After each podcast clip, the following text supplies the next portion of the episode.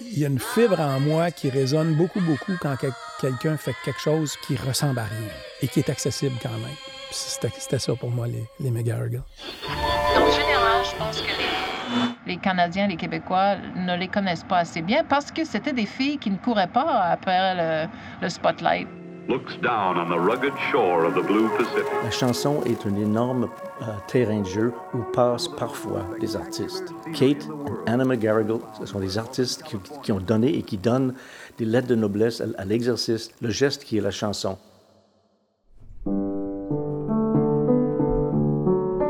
C'est comme si j'ai fait une sorte de profession de foi. C'est une musique que j'arrêterai jamais d'écouter. Je, C'est tout. C'est un, besoin de, de, vérité, de franchise, de, de, force, de fragilité.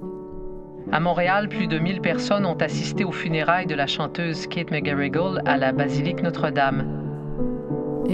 J'avais compris qu'une fois qu'elle était dans cet appartement-là, c'est comme... C'est fini, là. Je veux pas parler du futur. Il n'y a pas de futur. She was one of those figures who, once she passed away, it was painfully evident how much she touched everybody's life. Elles ont des harmonies vocales que seules des sœurs peuvent produire. C'est mes anglaises préférées. Elles ont un son, une musique tellement personnelle. C'est un grand honneur pour moi d'accueillir Kate et Anna McGarrigle.